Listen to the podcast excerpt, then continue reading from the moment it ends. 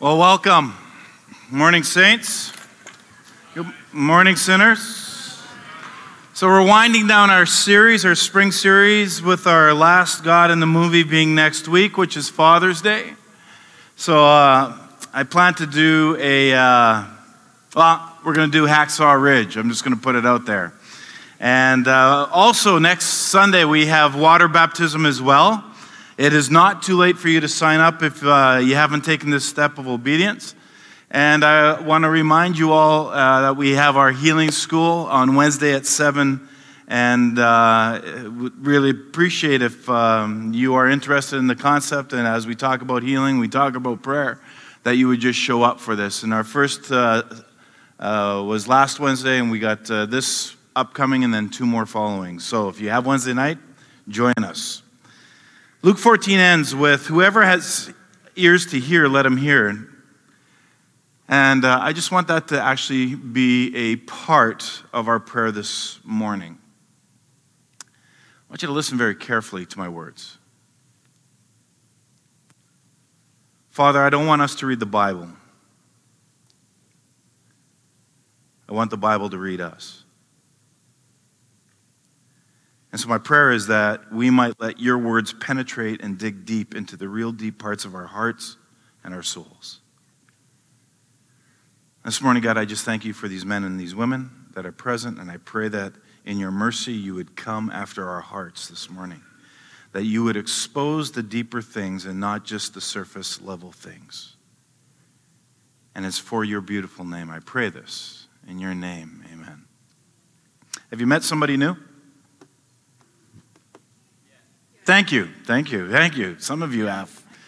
Uh, after um, after uh, next week, after Father's Day, uh, we're going to be kicking it off. Our series is actually going to be on vision, where we're going, the plans, the changes that are going to be upcoming. And uh, I want to encourage you to be on there. July long weekend, we have Eric Samuel Timm joining us as well. And so if you want to be here for that on the long weekend, uh, you will not want to miss out. So, how many of you have ever lost something? Right?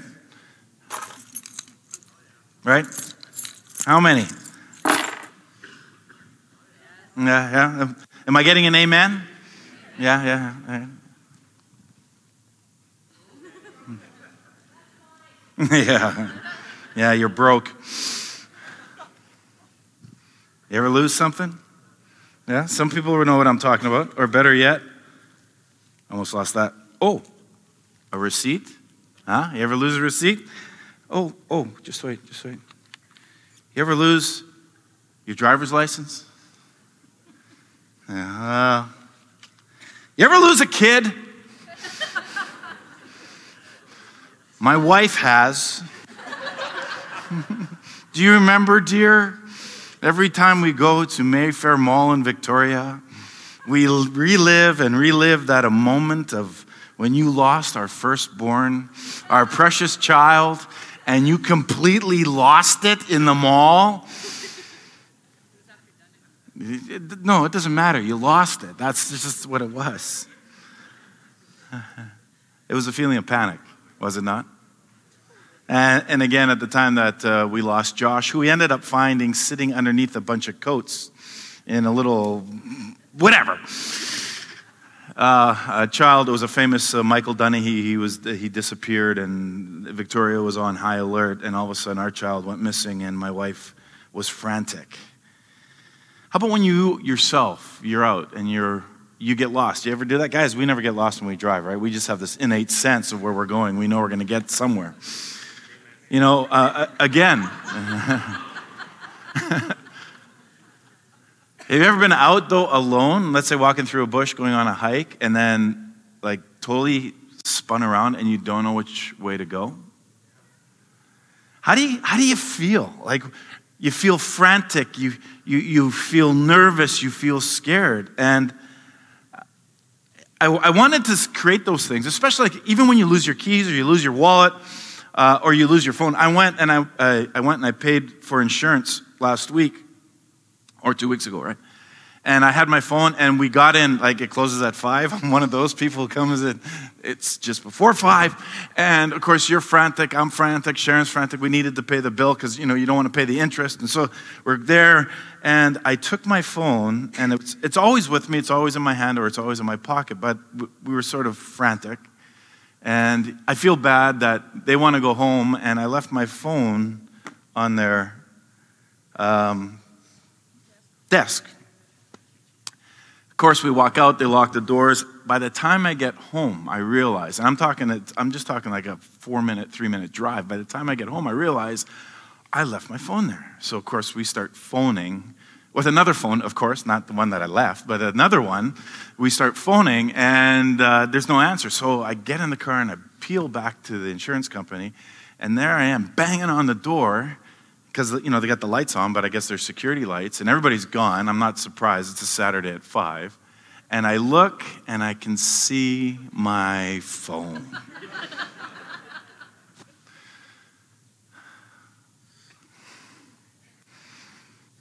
Frantic.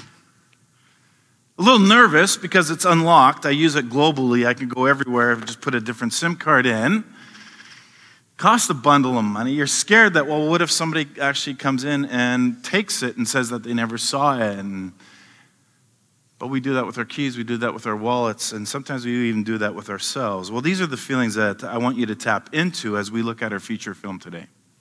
Because I think it will actually enhance where we're going. And today we're looking at this autobiography uh, of Saroo Brierley. Um, as it's portrayed in the movie Lion. Now, how many of you seen this film? Okay, the rest of you need to get off your errands and watch this movie. All right, the idea is, is that you watch the film before you come to church. You know, your pastor's saying, watch movies before you come to church. And you can do that. I think Hacksaw Ridge is actually on Netflix. So, it, you know, hey, make, I'll make it easy for you. Now, if you haven't seen this movie, uh, you have to get out from underneath your rock. And uh, it's a must. And if you're prone to cry at watching movies, I'll just say this find the biggest box of Kleenex and have it next to you because it's a story about this cute, the cutest little five year old boy named Saroo. Now, uh, he's separated from his family. The, the film takes place in India. And after becoming lost uh, while working with his older brother, Guddu, all right, uh, Saroo has a series of dangerous misadventures in the streets of Calcutta. Now, uh, his, his failed attempts to try to find his way home uh, to his mother, to the rest of the family, ends up with him actually being adopted and removed from the country and going to an Australian com- uh, couple by the name of the Brierleys. True story. True story. So, so again, when you're watching the movie, you got to keep that in the back of your mind. And it's all based on his own autobiography. And his adoption has some very profound repercussions. Now, um, although his life is easier as he enjoys the, a financially more comfortable house, right? Uh, the tensions arise when the Brierleys adopt a second child named Mantosh. And Mantosh obviously doesn't do well in his adaptation into Australia. And years later, um, uh, as an adult entering into college, uh, Saroo begins uh, uh, recalling vivid memories. He begins to have all these different flashbacks and dreams of his life in India. And then eventually he becomes uh, obsessed with finding his way home. And the rest of the film then shows his struggles as he uses the new technology at the time, Google Earth, to find his way home to his small Indian village, hoping to see his birth mother and his family. But what I want to do right now is I want to take you to the movie. I want us to pick it up at the beginning where we're introduced to Saroo and his older brother Guddu. Uh, it's dated 1986. Uh, and what have they what they've just done, they just literally have risked their life stealing coal off a moving train. And they take that coal and they want to sell it to the street vendors so that they can get money for milk. And then this happens, watch. Just cute kids. And of course, they bring home the fruit of their bounty. We're introduced to the family. The father's out of the picture, as you, uh, if you read the autobiography. He left his wife, his kids. It forces mom to work at a menial job. She goes to a quarry, she breaks rocks. That's how they make ends meet. It's a great story, but it's reality. And it's interesting, as you watch this little quick she, clip, she questions the boys as to where they got the money for the milk. And, and we see that she's a mom. She knows that they were doing something wrong in order to get this money. She knows that. But they did it to help the family to survive. And even though they don't have uh, much in the way of wealth and possessions, what they do have much of is what mattered most, and that's love. And I think that that, that gets is evident when you see it played out on the screen. And these two brothers also had each other until one day absolutely everything changed. Saroo's uh, headstrong nature is about to get him into some very serious trouble. Even as a five year old, he, he forces Guddu he, to take him to a nearby town so that he can help do casual labor, that he can help bring in some income for the family.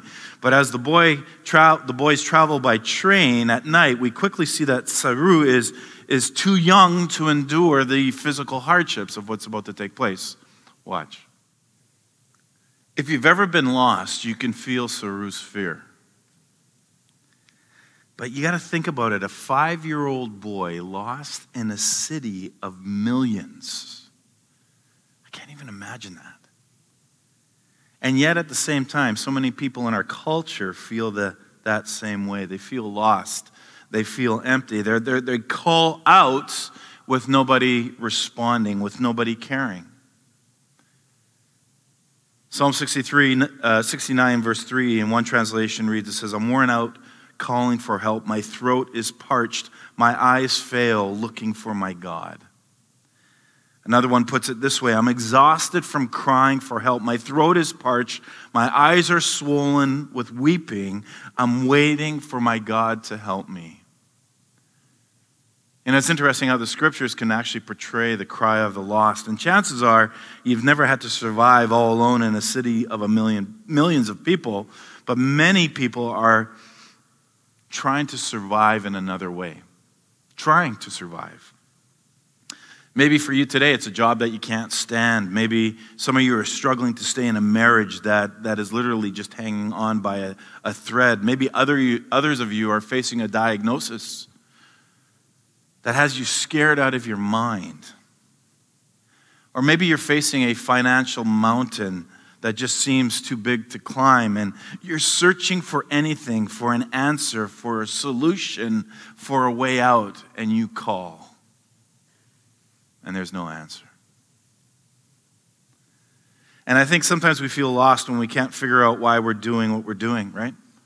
Or how we ended up, you know, working the job we're working and a what happens sometimes in those processes, a sense of drift sort of starts to take place, or, or a sense of lostness actually settles in. And we can be surrounded by hundreds, if not thousands, of people, but still feel absolutely alone. You know, perhaps you, have had a plan for life, and but the, a, a lack of follow through or a few of life's hard knocks has actually changed it. And some of us know exactly what that means, right? And now, what you find yourself, you're drifting, and maybe we lost our passion for life.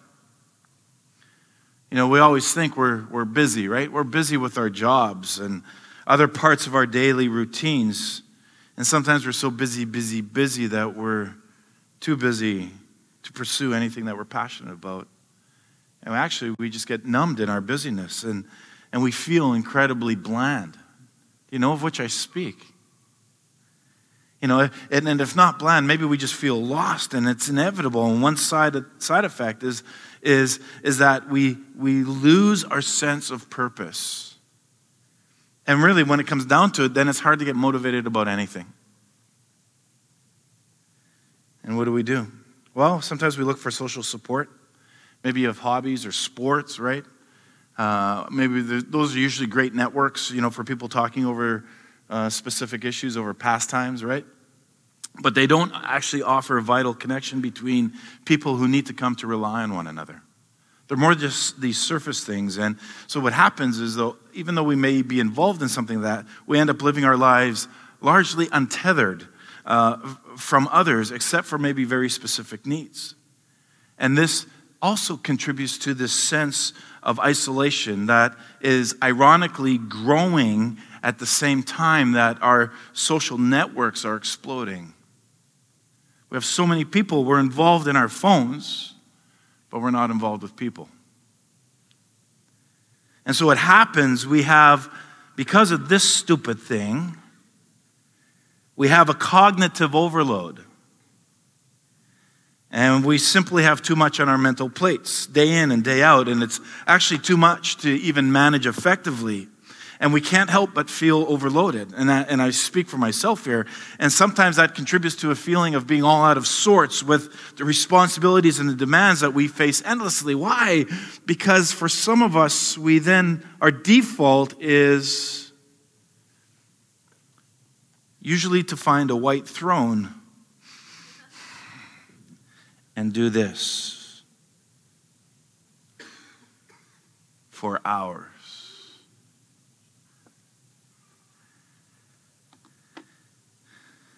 And we become king of our queen of our worlds, right? But our brains don't evolve for nonstop information driven, consumerism driven, technology laden societies. But we are here nonetheless, and it actually short circuits us. But once a day, we look at our cell phones, and I don't know about you, but once a day, I consider seriously throwing it at something, maybe oncoming traffic in a merge lane specifically. You know, we have abundance of ways of staying connected. And, and, and as I put this message together, I cannot help think about Kate Spade and Anthony Bourdain, right? We have a bunch of ways to stay connected at our disposal, but hyperconnection invariably leads to attention fragmentation. When we can't focus our time and energy on any one project without being distracted by our, our smartphones, our emails, our news alerts, our TV, and everything else that is barreling at us. It's the spouse, it's the kids, it's the boss, it's whatever. And then it's natural to feel detached from who and what is important around us. And by now we're well aware of the cultural obsession with fast food is leading to an obesity epidemic, is it not? But it tastes so good. And with that comes a slew of related health problems like diabetes and high blood pressure and coronary artery diseases. But it tastes so good. And it's our comfort food, is it not? And it's interesting, there's also ample evidence to suggest that the amount of saturated fat, sodium, and simple carbohydrates we're ingesting is actually taking a toll on our ability to think clearly. Isn't that interesting? And so, over time, deficits in speed of thought and memory can become major contributors to feeling lost, particularly if we look back on a time even when those abilities were so much sharper than what they are now. And then finally, even media creates false expectations for us that we can never attain. We always seem to fall, you know, for whatever perfect and ideal representations are produced by these over opportunistic media minds, whether it's a supermodel look like myself or the Lexus that everyone deserves to drive, right? Having waiting for them in our driveways at Christmas because that's what good parents do to their 16 year old kids. And when we try to find ourselves trying to measure up to the fantasy, and of course, we fall short, and it's actually very depressing. And, you know, if we think that that's what success looks like, then, then what am I, right? And the effect is actually so insidious in our culture, it's usually processing that question in our minds without even consciously thinking it through. And over time, those questions that we go through all the time actually leads us to feeling lost. I like the way the message translates Psalm 69 3. It says, I'm hoarse from calling for help, bleary eyed from searching the sky for God. In other words, I'm getting tired of the search.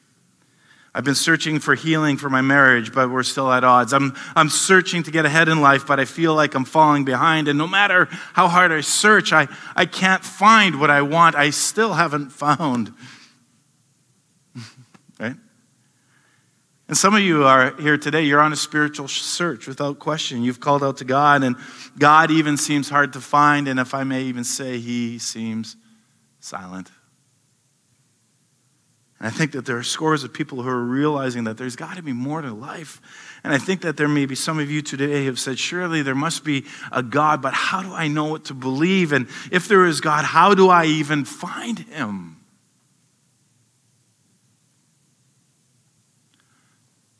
So in the movie, Saroo ends up on the streets of Calcutta, and here's a small boy whose language is Hindi in a city that speaks Bengali.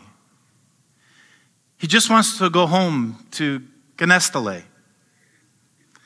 He's in this strange land that's full of dangers and it's very short on help. And as we watch, we see he escapes from the hands of traffickers and other evils that are taking place, but it also gives us an ugly insight into a nation that treats its poorest children like they're just simply cockroaches. There are those who are trying to help and they ask questions like, Where do you live? Where are you going? What's your name? Are you hungry? But the best answer he could give somebody when they ask the question, What's your mother's name? he replies, Mom. and to be honest, there are frustrating and disturbing scenes that should alarm the church. Remember, it's a true story. Washington Post writes that every six minutes a child goes missing in India. More than 80,000 children are officially reported, uh, and that's just the official report, missing every year. And according to that data, it's, it's released by uh, the leading children's group BBA, and up to 10 times that number, up to 10 times that number are trafficked, according to the group.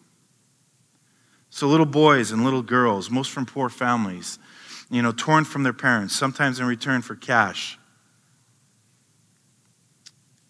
forced to beg at times or to work on farms, factories, homes, or they're sold in to marriage or sex toys, slaves.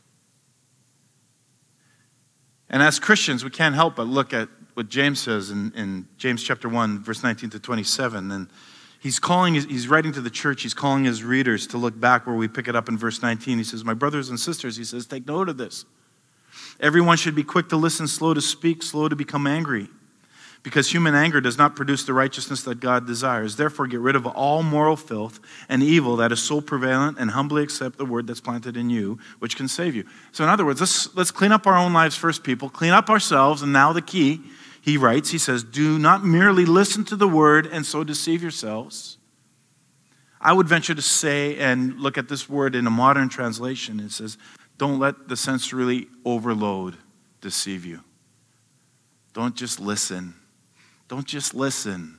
Don't just take it all in. Don't just scroll all through. Don't simply listen to the word and deceive yourself.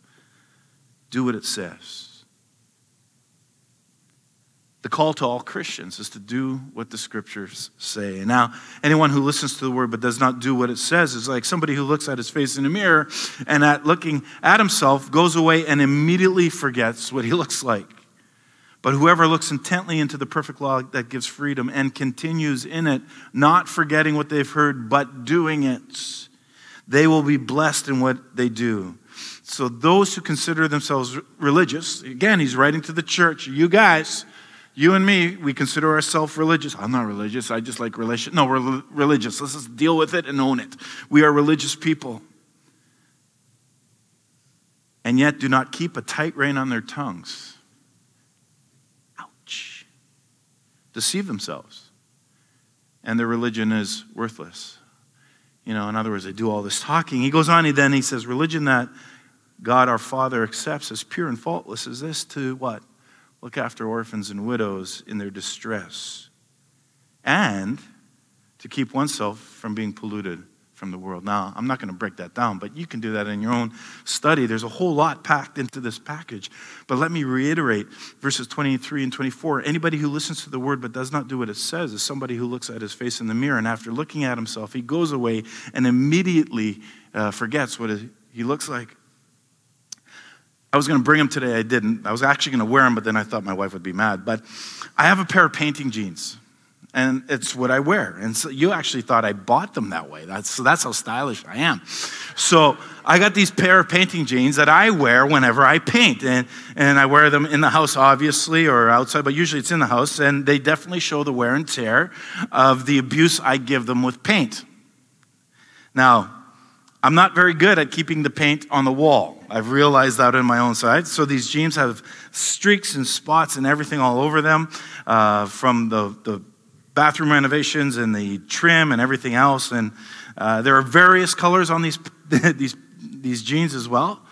Uh, they display the work that I've done quite proudly, I must admit. And uh, they are actually, though, when you think about it, they are visible proof of what I have accomplished. Because I'm too cheap to hire somebody to paint my house. That's just me. But as believers, when we deal with the difficulties in our world, James is telling us that we need to have our jeans on because we need durable, practical faith instead of merely our Sunday clothes. Right? They look really nice, but when you think about it, they're fragile and they're vulnerable when you put them to the test. Our jeans are visible proof that our faith has been tested and, and it's found real, and that as a church, we need to be prepared to get dirty. And so James calls the church to live out our faith in a very practical and real ways as we walk through this world.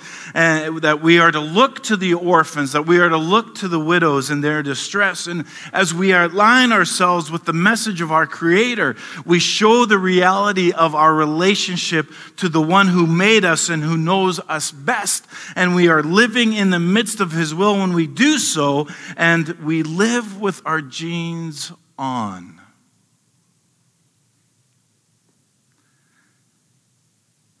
So I digressed. For weeks now, Saroo was completely by himself, fighting to survive. He's hungry, he's lost, he's afraid. But remarkably, he finds his, himself on the way to Australia via through a cruel children's home. And he's adopted by these altruistic parents, Sue and John Brierley. And against all odds, against all odds, Saroo is safe and placed at the heart of a loving family, watch this encounter. Every boy finds the fridge. every boy finds the fridge. And one thing about adoption, uh, every adoptive person knows is that somebody chose them. The very act of adoption requires that somebody chose you. And I think that there huge uh, applications here that I want to address a little bit later. But for now, one of the greatest things about God, when you think about it, is that He chose you. He wants to adopt you. And sometimes difficult or strange, strained relationships with our earthly parents affect actually the way that we see God. I recognize that. And we end up viewing God uh, through the, the lens of our parents. You tracking with me when I say that? But the fact is that God has chosen each and every one of us. If you turn to Ephesians, we see that He predestined us for adoption through Christ Jesus in accordance to His pleasure, His will, His pleasure.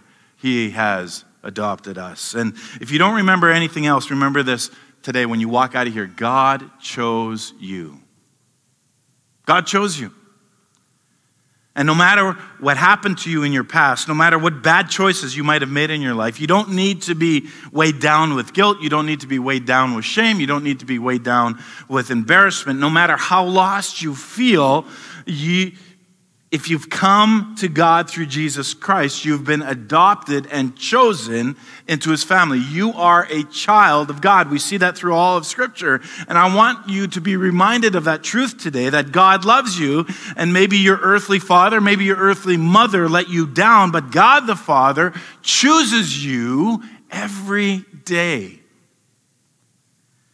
When Saroo's 10, his Aussie family adopts a second child from the same Indian orphanage, and it's a nine year old boy by the name of Mantosh who he has a harder time coping with his emotions, obviously. As you see the movie, he's dealing with his past. He's adjusting to his new life in Australia as well. And he and struggles with inner turmoil as he tries to adapt. And the film then fast forwards, it jumps really quick 20 years. And then 20 years later, we find Saroo, who's in college. And he begins to remember bits and pieces of his traumatic experience. But watch this. You know, he may have adapted and made himself a, a, life in Australia, but his childhood memories and unanswered questions are unshakable and they keep resurfacing. He still remembers streets and faces and landscapes, and he's drawn to find out if his mother and brother are still alive, if they're still looking for him. And so he admirably and exhaustively pushes himself to discover those answers. Saroo is loved without question. His Australian family loves him, but he also has this deep desire to find home, to find where he came from. And so, with the help of his college classmates and his girlfriend Lucy, and of course, Google Earth, you can't do anything without Google, he tries to identify the landscapes, the landmarks, the location of his childhood village. And he has vague memories of memories of a water tower, a rock quarry, the, the train station. And he estimates that he uh, he estimates that he, he spent close to 10,000 hours searching for the family that he'd lost.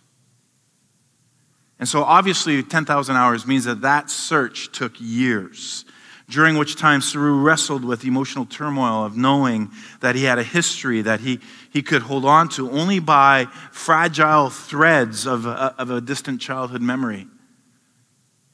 And he, he obsessed about the thought of this poverty stricken family in India that he missed, that he loved, and that he was certain that missed and loved him as well. He was confused about assimilating so easily into the Australian culture. And even though he, he knew that he belonged in a meaningful way to another culture and another world, he, he was plagued by an inner conflict that was going on that, that comes from having really a loving adoptive mother, and at the same time believing that his birth mother was someplace far away in the vast expanses of India. Eh, he knew not where. And so he's in conflict. And at one point, it's a real pivotal point in the movie. He says to his girlfriend, he says, Do you know what it's like knowing my real brother and mother spend every day of their lives looking for me? How every day they scream my name and I can feel their touch and I can see their faces.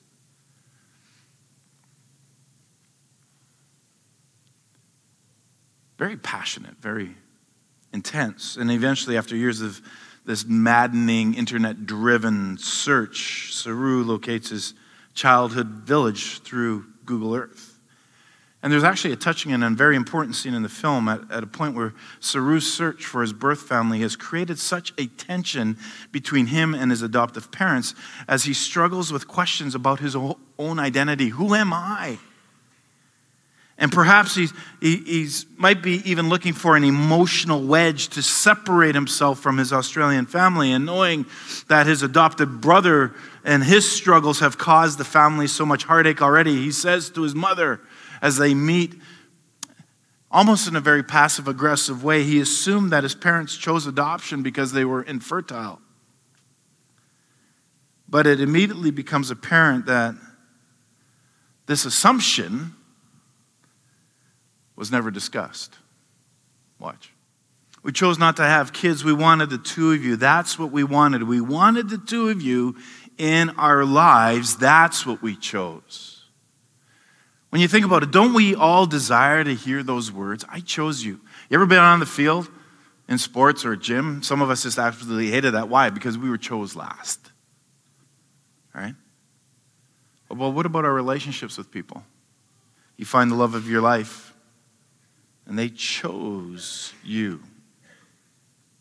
They chose you. And I think that that moment is an emotional turning point in the film because Saroo discovers something new about who he is, discovering that he is not and never was what he feared that he might have been a consolation prize, so to speak, for a couple who couldn't have kids on their own. No, he was a chosen object of their love, which actually has nothing to do with fertility. That he and his brother, warts and all, were the children that his parents wanted. Out of everyone else, I chose you. And again, as we look at scripture, we see that adoption is part of the Christian life. Adoption is a huge scriptural principle that God loved us so much that he, he sent his only son to die. For who? For who? For who? No, no, no. For who? For me. He chose you. You read the parables, Luke 15, fantastic. The lost sheep, the lost coin, the lost son. And what do we see? Each describes something being lost. Each describes the relentless search for and the finding of that lost item. And each describes the joy and the celebration which results in the find. Jesus said in John 14, 18, he says, I will not leave you as orphans. Isn't that interesting, right? I'm not going to leave you as orphans. He goes, I'm going to come to you. What? I'm going to pursue you. I choose you. And this remark comes amid what scholars refer to as Jesus' farewell discourse in John. He shared the Last Supper with his disciples. He'd washed their feet.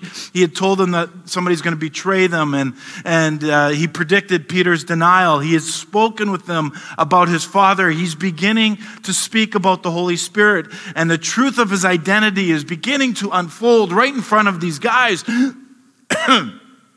whether or not they can see it. And he shows his disciples who he is, and he's showing them who they are. And he's showing them who they are because he's also showing you and me who we are. I will not leave you orphaned. And I think it's easy for us to dismiss because it seems to be answering a question that maybe that we haven't asked. You know, what, what will become of us when, you know, you have gone is really what the disciples are probably thinking. But the answer to the question still tells us something important. And I think even if we haven't asked it, especially if we hear it in this translation, it says, I will not leave you orphaned.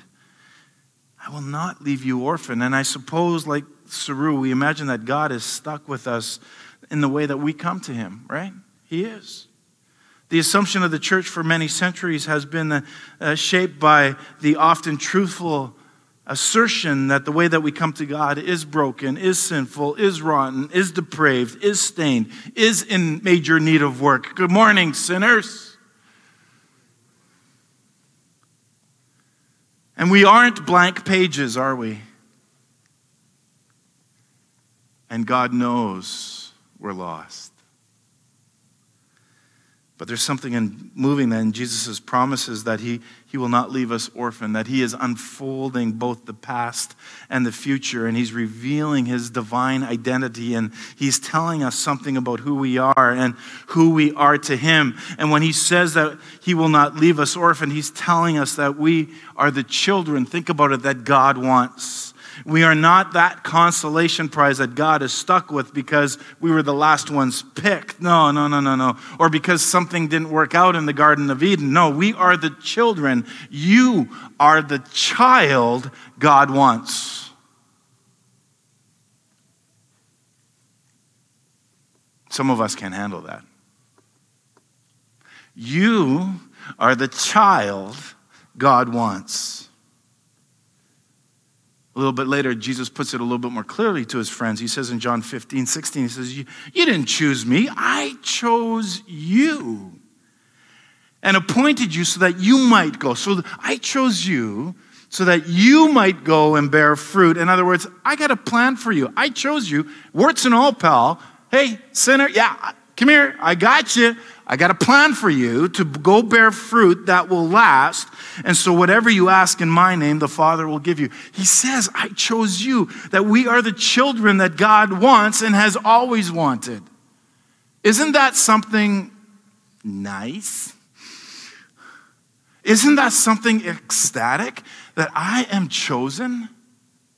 That God wants me. And though it may be that we're broken, maybe, yeah, we're rotten and we're sinful and we're depraved and we're stained and we're in need of some major work, right? But God wanted us in His life and He chose that. He chose us. He chose you. And sometimes I think we forget or we don't know that God is searching, actively searching for this relationship with each and every one of us. And Romans 8 14 to 16 says, For those who are led by the Spirit of God are the children of God. If you're led by His Spirit, you're His child.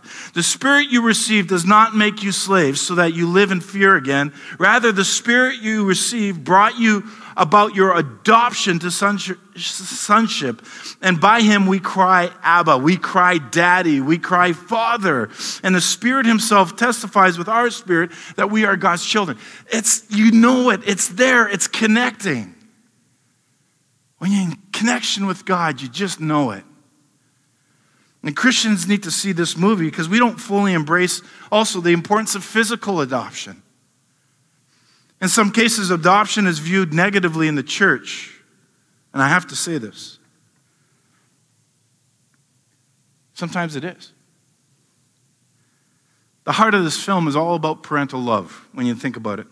The love of this poor Indian mother who lost her little boy, the love of an Australian mother and father who were willing to go to bring two Indian boys into the world, all while knowing that adoption comes with great risks. You know, Christian couples who are praying about starting a family, when you suggest to them the possibility of adoption, sometimes you just get a cold reception. But there are others who gladly and warmly embrace it.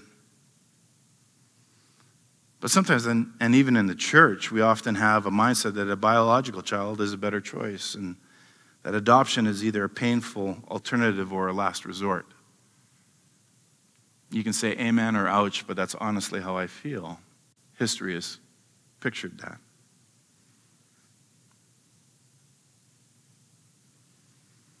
You know, sometimes we look at adoption and we say, well, it's expensive and some people automatically rule it out before asking God to provide the funds.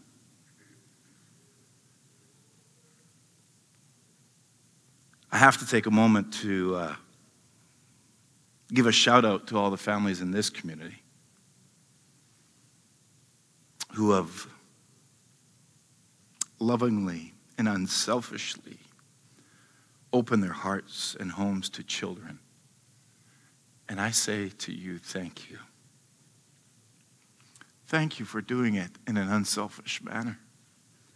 Because I think we forget that God chose to adopt each and every one of us. And the decision to adopt a child, especially a child from a culture that's different than your own,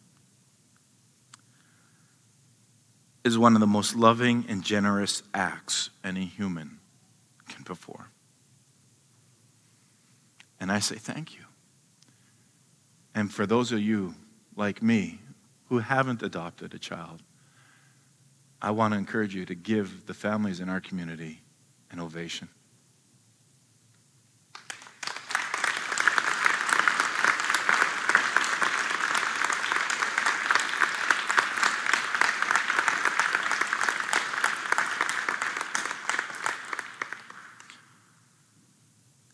The movie Lion is valuable to all of us who have never been part of an adoption.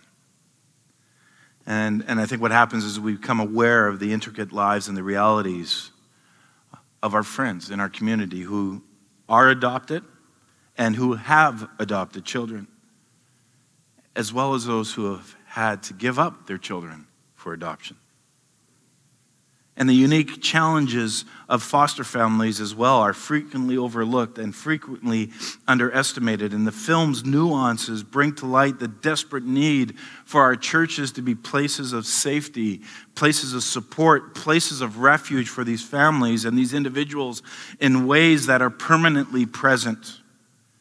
And the ministry, and I call it a ministry of fostering and adoption and adoptive families, and the ministry that they have is really a ministry of the church universal when you think about it to seek and to find and to incarnationally, in other words, actively love the most vulnerable among us. Back to the movie. With the blessings of his Australian family, Saroo travels back to India to the town of Ganeshtali, not Ganestalay. He was close, but he was five.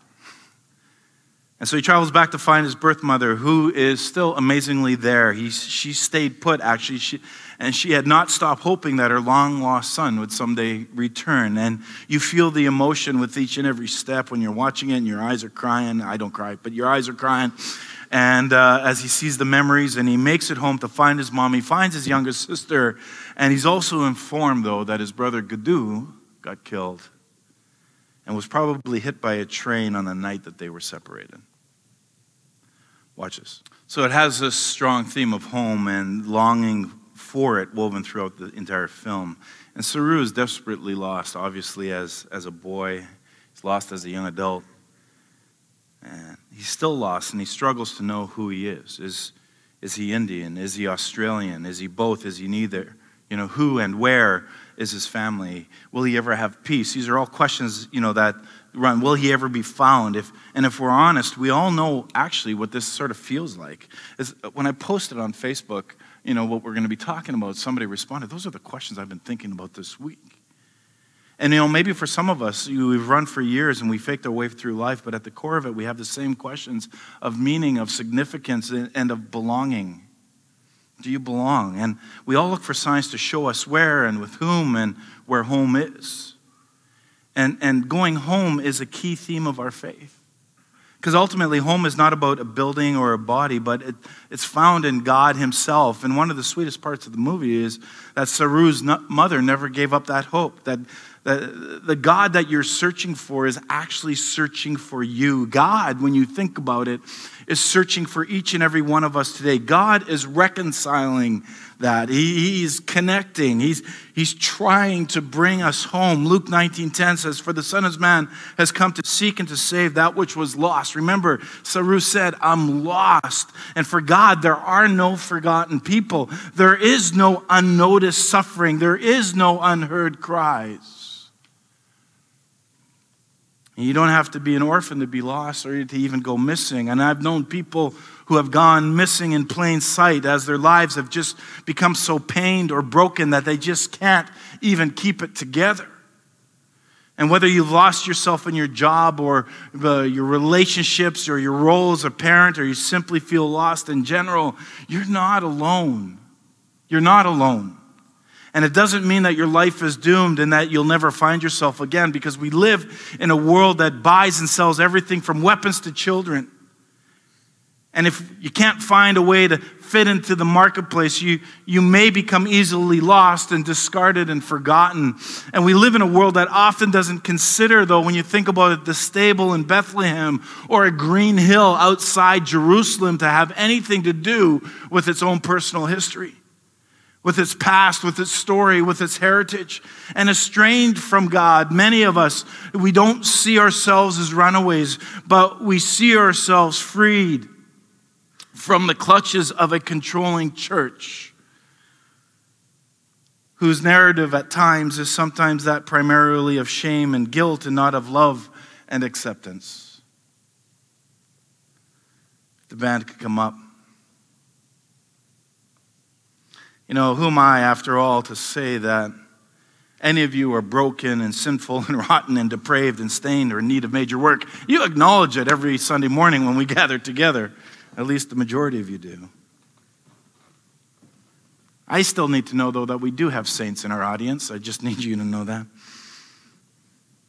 And these are not judgments to make, because in many times, in many ways, I believe them to be true of myself. And certainly I know that there are times where I've been lost. Without any idea of which way is home, but I hear Jesus speaking to his disciples, and I know he's speaking to me, and I know that he is speaking to you today that he says, I'm not going to leave you orphaned. And I believe that when he says this, that he smiles and he's still holding off his tears. And I hear him say, I hear him say, We wanted you in our lives. We chose that. And we discover that as children of God, we're not consolation prizes. We're not the last pick. We're not second best. We are, when you think about it, when we come to Jesus, we are the children that he wanted, the children that God has always wanted, the chosen objects of his love. And the beautiful thing is that nothing will ever separate us from that love. And each of us here this morning has something that we're searching for, and we want peace and we want healing, right? We want a new job, a relationship. Maybe you want restoration. Maybe there's just this longing in our hearts. So something's just not connecting. The key is not to give up. And don't let anything discourage you to quit because every year it's interesting that Saroo celebrates his birthday on May 22nd, not because that was the day he was born, but that was the day he was found. And perhaps today, for you to be found by the God who has been searching for you needs to be your birthday. Proverbs 18 or 8:17 says, "I love those who love me and those who seek me find me." The good news is when you seek God, you will find God. I want to close this way today. How are we doing for time? Oh, I'm earlier. Wow, surprise. I'm going to ask our prayer teams to go to the crosses. I'm going to ask you to stand with me.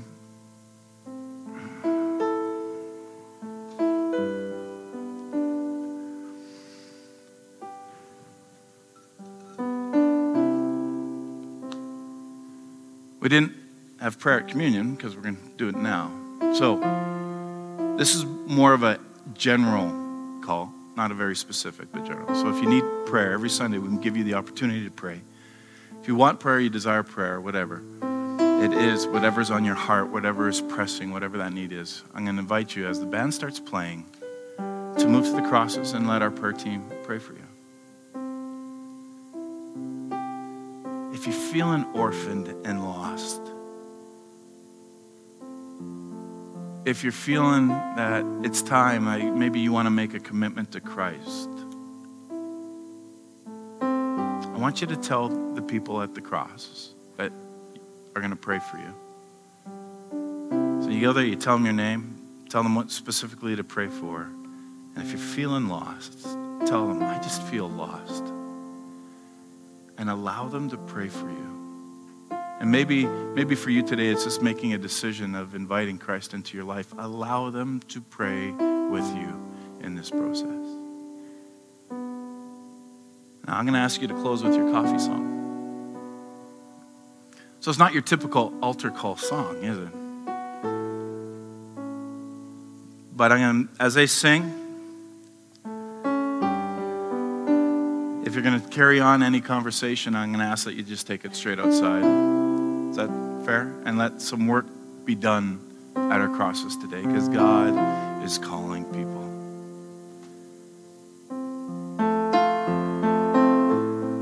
Father, my prayer is that you would stir up our hearts towards you and if we feel lost, may we experience the embrace of your arms to know that we are home. And I pray that you would create in us this deep longing to know you, to worship you, to exalt you, to love you, and to honor you. So help us, Lord, help us because we need you. Give us eyes to see, give us ears to hear, is my prayer. And in ancient times, the one who blessed extended his hands for a blessing. Those receiving a blessing did likewise. If you want a blessing before you go, here it is. As you go from here, remember this soul sanctuary. Because of the work of the Holy Spirit within us, we are sons and daughters of God. Can you say, I am a son or daughter of God? I am a son we have been adopted into his family. God is truly our Father. And if we are God's children, we are his heirs and fellow heirs with Christ. So, so sanctuary, as you leave this place, go in peace, go in confidence, knowing that the love of God, our Father, the grace of Jesus Christ, and the fellowship of the Holy Spirit goes with you. Amen. If you want prayer, please move to the crosses right now. Go ahead, Jess.